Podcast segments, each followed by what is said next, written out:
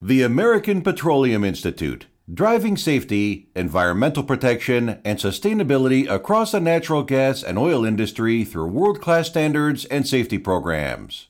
Since its formation as a standard setting organization in 1919, API has developed more than 800 standards to enhance industry operations worldwide. Find out more at api.org.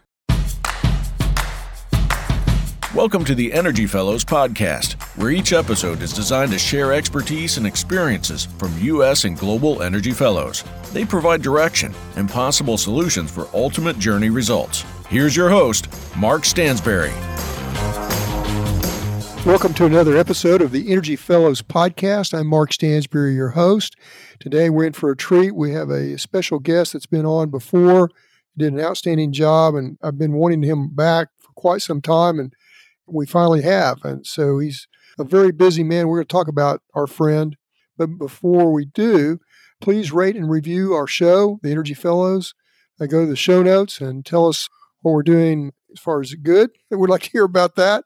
But also anything you have as far as any suggestions, please provide those as well. We want to thank our sponsor, thank OGGN, the family as well, for all they do for us. We appreciate all their efforts and uh, thank them for all done through this past year. And I wanted to mention about my book or the actually monograph. It's America Needs America's Energy and its natural resources. And you can get that on Barnes and Noble as well as Amazon. It's an ebook format. We started writing, or I wrote a book called The American Needs America's Energy, creating together the People's Energy Plan back in 2012. And this is a supplement to that, a monograph. And you can also get the original book online as well from Barnes & Noble or Amazon. A big thank you to those that have watched our documentary, Sherwood Forest Top Secret. Re- good reviews from that, and uh, hope you'll tune into that. Our column, or my column in Oil Man Magazine, you can find each time there's an issue. Upcoming issue of September, October is coming out very soon. And I uh, hope you go ahead and tune into that as well because you can also go online and get uh, information that way as well on Oil Man. Energies Magazine and Oil Magazine are all part of the publisher or publishing company. The publisher is Emmanuel Sullivan. So please reach out to Emmanuel. Tell him thank you for all he does as well. Well, I was going to tell you again, we're in for a treat because I have a good friend of mine and a fellow podcaster, Stu Turley. Stuart Turley, thank you for being on the Energy Fellows podcast. Hey, well, thank you, Mark. I got to give a shout out to you for everything that you've got going on.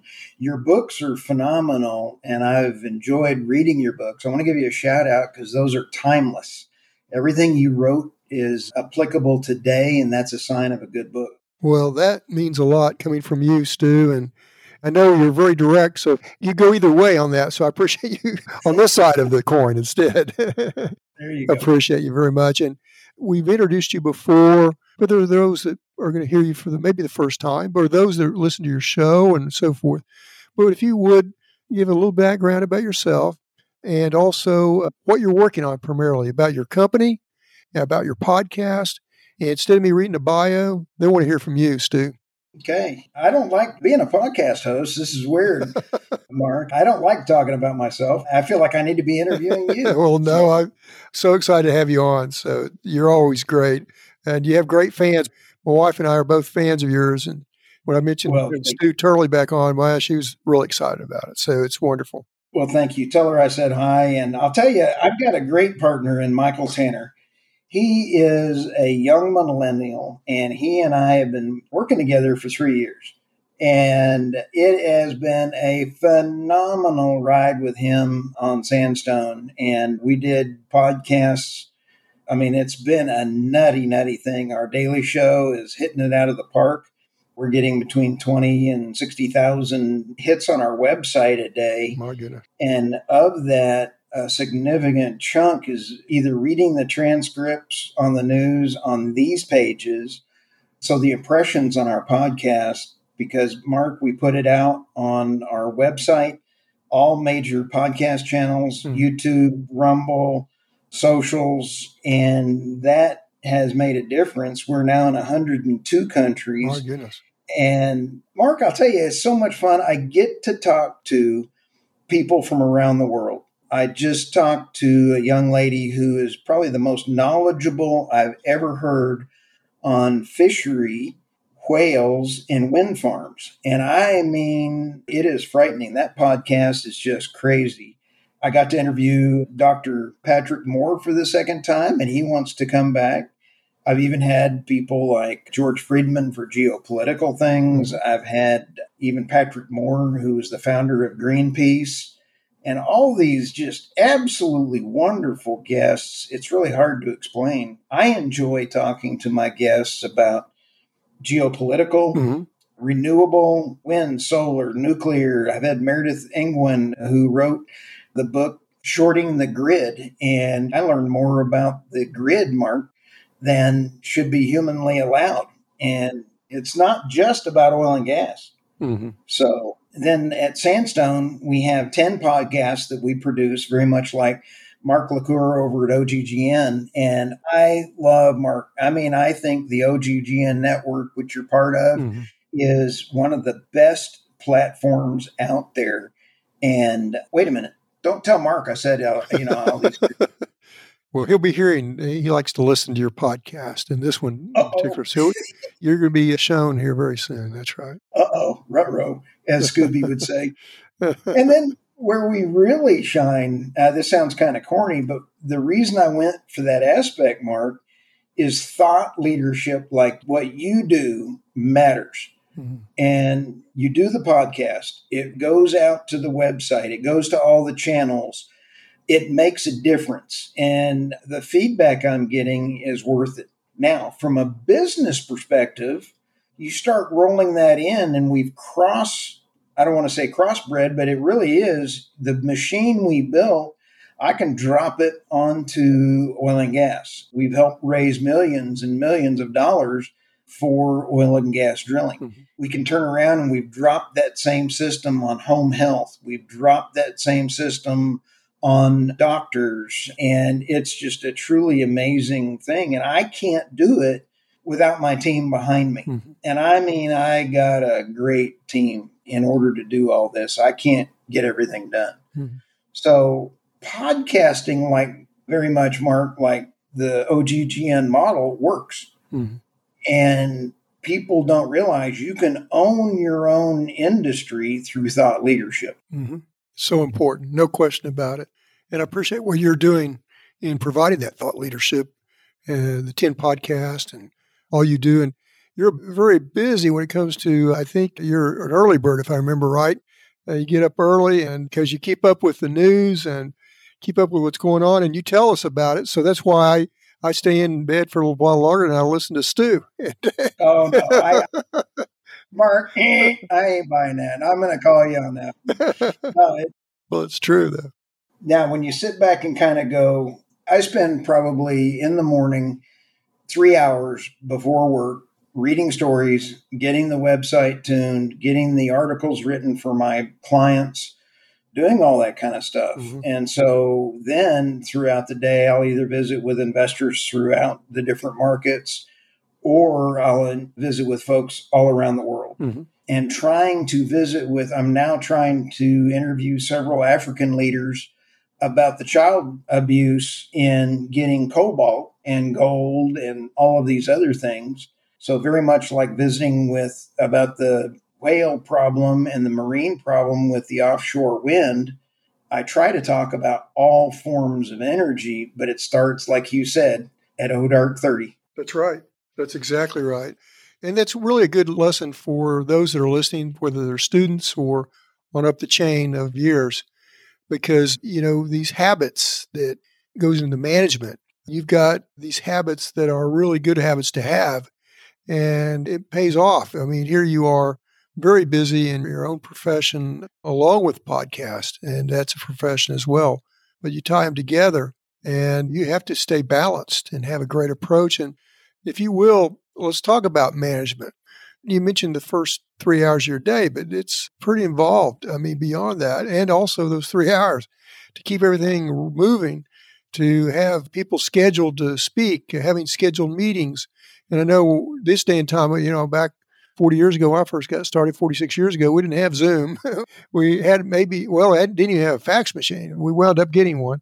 So we've advanced so much. If you will give us some guidance, including I'd like to take some notes myself on this. Well, I'll tell you what is it's an old habit that you start with write everything down.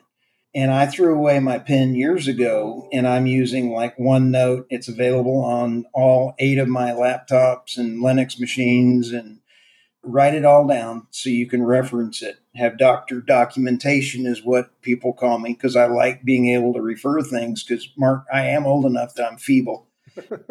when you sit back and take a look, it's attitude, Mark. It's all about attitude. And years ago, when the kids were growing up, I got my black belt. Mm-hmm. I'm a little bit competitive. I would say so. so when you take about competitiveness and you take that in having fun, I was talking to my employees about I get to be on the, the Energy Fellows here and talking to Mark again. Oh, and nice. like, cool. I said, guys, what do you like working at Sandstone? And they said, we are a part of the team we have fun every day and we work and we want the company to succeed. Mm-hmm. All right. You're just talking about the dream employees. How do you get there, Mark? Right. Right. And we start out every morning with, I try to keep every meeting less than 30 minutes. In a every morning meeting, I try to do 15. It's respect. It is when I know what kind of thing I want done to a website, or I know what vision I want for the client or the messaging, I'm not going to tell them. Mm-hmm, mm-hmm. Mark, I go out and I kind of say, hey guys, this is the end goal. Can you guys tell me how you would get there? Right. And sure enough, that afternoon they come up and Mark, they come back with things that are even better. oh, it's wonderful. I give my employees so much freedom and autonomy to make decisions that they're invested in the decisions. And people that are invested in the decisions will run harder. Mm-hmm. And I mean, our staff, and I've had several other employees that I've had to let go. They didn't fit into the mold of having fun. They wanted everything spoon fed to them. And Mark, let me ask you this question. Mm-hmm. Why did we win World War II? There were several reasons, but off the top of your head, why did the U.S. do so good in World War II? Team effort, no question. They all came together. And your movie actually covered part of that with us helping the UK and in the Sherwood Forest, teaching them how to drill for oil. Right. right? That's exactly right which I don't want to give you a shameless plug, but that's a heck of a show. well, I appreciate that. It's a leading question. I like the answer. Here's the thing it's also the technology and the manufacturing, but the most important thing that won the war was the ability of the U.S. GI to think independently in the field under fire. Mm-hmm. Very good point. And the generals would say, go take that hill. And I love that story of General Patton when he was a student at West Point. Mm-hmm. And he was in there and he sat back, and one of his tests was you have three hours to write a plan to take Hill 452 or whatever the number was. Mm-hmm. He was done in one minute. Mm-hmm. And he sat there with his pen down for the rest of the three hours. And all the other guys were saying, I'm going to get five guys over here. We're going to have it meet together and then we're going to do this and then we're going to do that. And it's going to be, you know, all this kind of stuff. And the teacher came over and pulled General Patton's notepad. He said, How come you are done so quick? And he said, My plan is, Sergeant, take that hill. Mm-hmm. Now, I have taken that to heart and I go to my employees and I say, John, take that hill. And I really have benefited. I've been the beneficiary of learning from my employees through my whole career. Mm-hmm. No question about it. Not only management, but adapting is a big part of that, as you're talking about. And adapting is something that in World War II, uh, they had to adapt. And it's not that easy to do for some folks, but it's something that becomes a way of life, right? I mean, you're adapting every day of your life, sounds like. Oh, absolutely, Mark. And as a small business owner, I have to adapt and change and roll with the fly on the fly. Mm-hmm. And Mark, let's take oilprice.com and let's take yes. worldoil.com. Please. Years ago, I told one of my previous folks that you got to lose the name oil on your main focus. Mm-hmm. It is about oil, gas, the grid. It's about energy. It's about elevating humanity mm-hmm. out of poverty. It's geopolitical. It is about everything that I've got going on.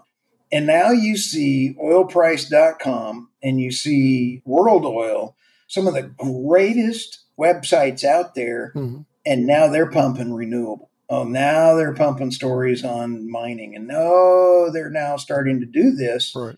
But their brand is oil. Mm-hmm. Oops. So you can start running things that way but Mark, your brand, my brand is Energy Newsbeat by Sandstone. Right. And I mean, I can talk about anything geopolitical because energy is where it's at. You're exactly right. And I like what you're saying because the adapting part, the management part, but now we're going through the transition. And in order to get through this energy transition, it is exactly that. It doesn't mean just natural gas by itself or oil or wind or solar. It's going to take all of it and it's a transition to the future. And I wonder what it's going to look like 50, 60 years from now. But it starts right today, doesn't it? Oh, it does. And the energy transition is really, really important. I believe that we do need to get to wind, solar, nuclear, hydrogen, all of these different technologies. We need electric cars. We need to go all this way. But let me throw this caveat at you. Caveat is I believe that we should provide the lowest kilowatt per hour to every citizen of the world with the least amount of impact on the environment mm-hmm. and being able to be sustained through environmentally sustained processes, not printing money and fiscally responsible. Mm-hmm. Okay, if you can meet that structure in any energy form, you got sustainable energy. Right. And what I'm seeing right now, the technology in the wind farms are not there. Mm-hmm. The wind farms are important. Going to wind is important, but the facts around people saying that they last 30 years mm-hmm. is not there. Mm-hmm. That mark carbon neutral on a wind farm after you make the steel, getting them there with all the earth movers for every pound or whatever it is of for lithium. It's a ton. I mean, whatever the number it is, I got to go fact check myself, Mark. I did go to OSU. So it's 10 years before a wind turbine can become carbon net 0 mm-hmm. So if it lasts 30 years, it makes sense. Oh, you got 20 years of carbon net zero power, right? Right. right. Okay. Eh. Here's what is out there now my crayon math, and it is a crayon because I'm trying to validate everything that I've got, is eight years. Mm-hmm. A wind tower and wind farm are fiscally unsustainable at eight years when you take a look at maintenance, cost of energy, cost of going to the grid, and it's less than that if you take away the printing of money and the ruination it has done. Is ruination a word, Mark? It is from Mark and Stu. Mark and Stu's so, book. Here we go. And now there's talking about uh, global stagnation going on mm-hmm. in a recession. And it's because the world has spent trillions of dollars going to renewable, and we've only added 2% mm hmm to the energy mix. Yes. For renewables. Good point. And here's another one. Do you remember the blackout? I believe it was 2003 or 2008 in the East Coast. Mm-hmm. Yes. It was brutal. Billions of dollars was lost in business and problems. The difference between it and ERCOT, the one that happened where people died in the winter, mm-hmm. 20% of ERCOT I believe at that time was renewable energy Right. on ERCOT. That's right. How much was on the grid back then in 2008? Mm-hmm. 0.5%. So it's very low. Yes. Yeah, 0.5%. And it still broke. Now, the grid is highly, highly, highly unstable. And from an energy security standpoint, we're kind of hanging out there on the backside. Mhm. I mean, it's not a pretty picture as far as security goes. And if the grid goes down or an EMP hits, we're years away from getting it fixed, Mark, because the supply chain. I'm sure you've talked to other industry leaders. No about question. that. No question. You come to reliability, you have to have accessibility, and you have to have infrastructure. And that has to be dependable. And that's what you're talking about. And you can't look just this, yeah, we've got, like you say, wind 10 years from now. It's something we need today. And you hit it also from the standpoint of looking at the low prices that you can possibly get for the world. Because, you know, it's one thing to talk about America, but also the globe where you have a lot of folks, even in the United States, aren't able to have proper refrigeration and lighting and things like that. And you get down to the facts of 3.5 billion or so people don't have the luxuries of energy like we have when it comes to electricity. And Oh, you bet. Mark, let me throw this at you. This week, New York. You gotta love New York. It's the gift that keeps on going for netocracy in California, Germany, and New York. New York is facing a 47% increase in electricity to New York consumers. my goodness. Kathy Hochul came out and said that they're killing their nuclear, their last coal fire plants. They're trying to cut out coal, I mean, gas. Here's what gets me worked up Mhm. Russia.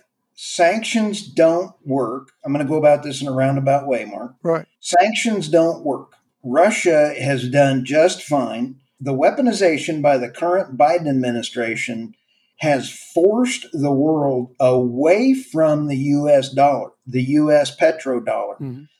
BRICS is now going to be in charge of, in January of 2024, Mark, 80 to 90% of the world's oil production. They're going away from the US dollar, and it's because of primarily the Biden administration is going to devastate the US economy because who wants to buy US treasuries and the US debt when we're going to get sanctioning people and stuff? Right. It's not going to happen.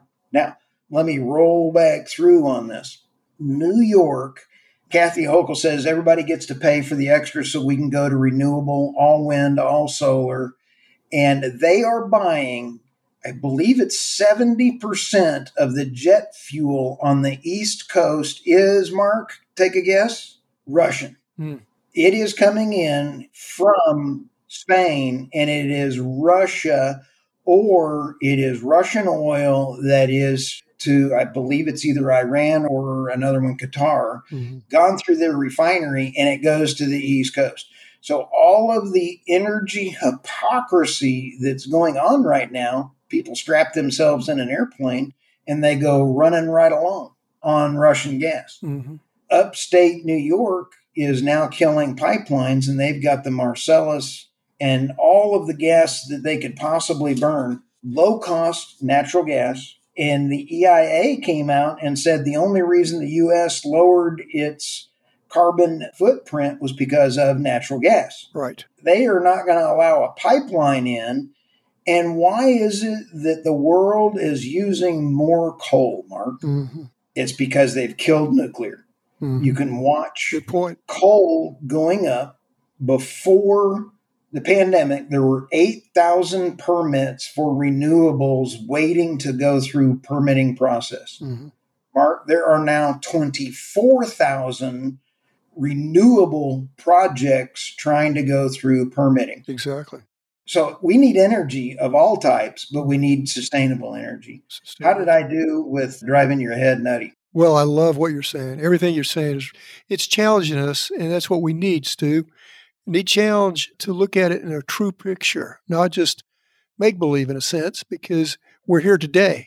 and their future generations are depending on you and me and others to make sure we have this pathway or pathways established in a roadmap. And we're just going all over the page when it comes to roadmap, marking here and marking there, and not looking at what's needed. And when you don't allow those to build the infrastructure, you're only hurting your own people. And whether it's a state or a country, and you've got to adopt policies and plans, and that's what you're talking about as well. And talking about policies, there's some updates. I know we're going to be limited on time here in a few minutes because of the time that we have as far as the episode, but ESG, and I'll have to have you back, by the way, Stu. I mean, you got to come back more than a, a year ago. We got to make sure you come back more than a year later. I love talking to you anytime, Mark. Well, thank you, because I do you as well, and I need to catch up with you. ESG, environmental social governance, something we both have followed quite a bit, and I've mentioned it quite a bit on my show. Tell us where we are today and what vision you see far as ESG goes. Well, Mark, we have another two hours. I'm so glad. Let me just say uh, there's a little bit of hypocrisy That's in ESG funding. Yeah. And BlackRock, let's start at BlackRock. They lost $1.7 trillion last year in the first half of last year because of their investing policies in renewable energy that is not sustainable. So they were following all the ESG funds and everything else. So BlackRock this past week, Larry Fink put out and said, We are not approving 94% of the ESG funds that are brought forward to us in their projects. Interesting. It's because they are now having to be beholden of survival mm-hmm. and trying to go through that. Let's take a look at our great American oil and gas companies they did not, Exxon and the other ones did not go full all in on ESG. I'm going to caveat this here in a second. Occidental did, but they did it through a business model supporting it through carbon capture.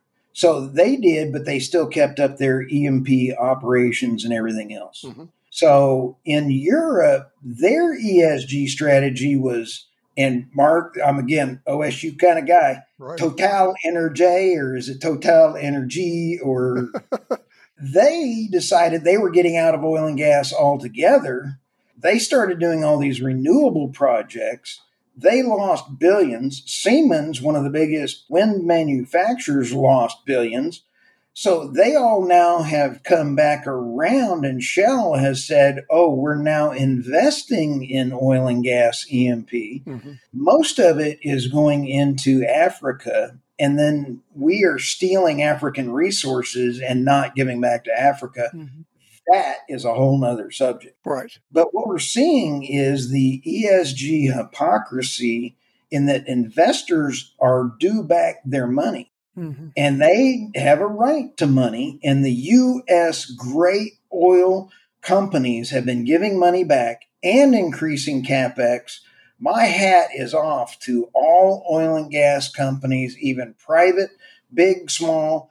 ESG investing and the ESG hypocrisy is coming around the corner, and people are waking up to you have a right to drill for oil. You have a right to do oil and gas.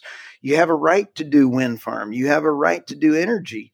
But let's be like Alex Epstein. Let's be like the ones and taking care of people. We were yes. mentioning Africa. We're forcing kids into slave labor in order to get cobalt. I'm looking forward to visiting with some of the African folks, African leaders in Africa about this I'm trying to shore those up. Mm-hmm. But let's be humanitarians to all people of the world 1st mm-hmm. I think without that, ESG is just talk. Right, right. Excellent points you've made today on the Energy Fellows. And man, we're always run out of time. We've got so many things we could cover, and I really appreciate you taking this time, Stu. And those that want to get in touch with you, how's the best way, or at least to tune in? You mentioned it earlier, but mention the podcast how to tune in to your podcast as well as your company. Oh, thank you so much, Mark. And everything's available on energynewsbeat.com. And you can find my podcasts up at the upper left hand corner or right in the center of the page. And then also on LinkedIn. Stuart Turley on LinkedIn, and I answer all emails, all requests, and love talking to people about any kind of energy or humanity. You're wonderful to get in touch with. And so, for those who try to reach out, he's the best. He's wonderful about making sure the audience is plugged in, and those that have any questions are always counted on as far as him getting back with you. Really appreciate that. I would like an end on this, though. Again, there are those that are challenged of which way to go when it comes. Of course, we talked about all forms of energy, but on a personal level, many folks out there are, are struggling and going, "What do I do? Do I stay in the energy business, or do I get in the energy business, or what options we have?" And you know, when you're plotting your future, it's pretty tough sometimes. But do you have any tips that you can provide, or a tip or two as Absolutely. we close out? I'll tell you what, we have such a great, great oil and gas E&P companies that are out there. And Mark, I believe in ESG. I believe in the environment. And you know what's great coming around the corner? Geothermal. And everything you do in geothermal, the oil and gas E&P operators and oil field service, they got the same skill sets.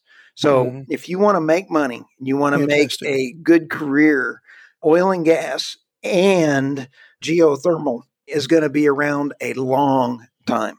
Mm-hmm. Mm-hmm. Great point. I'm glad you're saying that because the workforce development and talent retention and all that can still stay in place by all means if we can just take the talent we have and definitely put them in the right spots. People have a great opportunity for a great future and keep the energy flowing, as we say. So, thank you well, Mark, thank you for having me on. But how do people get a hold of you? well, that's a great question. Uh, you know, I have, uh, I appreciate that as well. Well, theenergyfellows.com. And if you go to theenergyfellows.com, you can get in touch with me that way, as well as it gives you a roadmap of how to get in touch with me otherwise and other things I've been working on as far as projects and my interest that I have in film and energy and so forth. So thank you, Stu, for saying that. You know, the future of energy depends on us, depends on all of us. And thank you, Stu, for being on the Energy Fellows podcast. Welcome the audience back anytime, each week, when we talk about energy and the future of energy. And tune in to Stu Turley with his shows as well. Thank you, Stu. Oh, hey, Mark. Thank you so much. I just appreciate you. Appreciate you too. We'll be in touch soon. Join us again next week on the Energy Fellows Podcast, a production of the Oil and Gas Global Network. To learn more, go to oggn.com.